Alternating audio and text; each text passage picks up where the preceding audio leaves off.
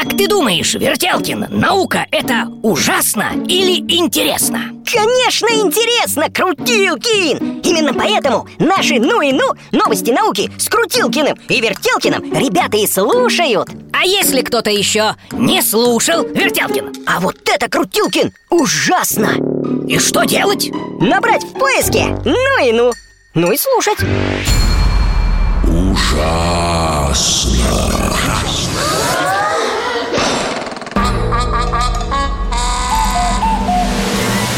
Ужасно интересно все то, что неизвестно.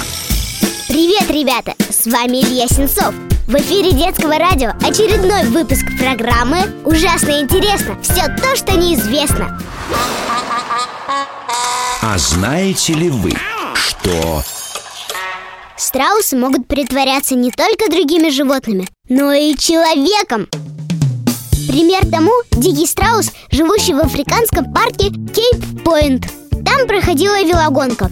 Неожиданно к ней присоединился страус. Птица долго и упорно бежала вместе со спортсменами и обошла почти всех участников заезда. Однако так и не смогла обогнать лидера.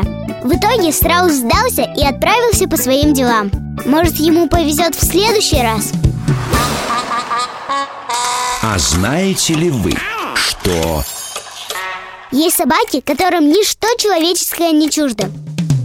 Герой этой новости тоже отличился от сородичей. Это пес породы бордер колли по кличке Генри. Он с удовольствием ходит на задних лапах, как человек. А еще обожает прыгать. Все эти чудеса можно увидеть в его аккаунте в Инстаграме. Там много фото и видео прямоходящие собаки. Некоторые пользователи беспокоятся, что ходьба на задних лапах вредна для спины песика. Но хозяйка уверяет, что нет.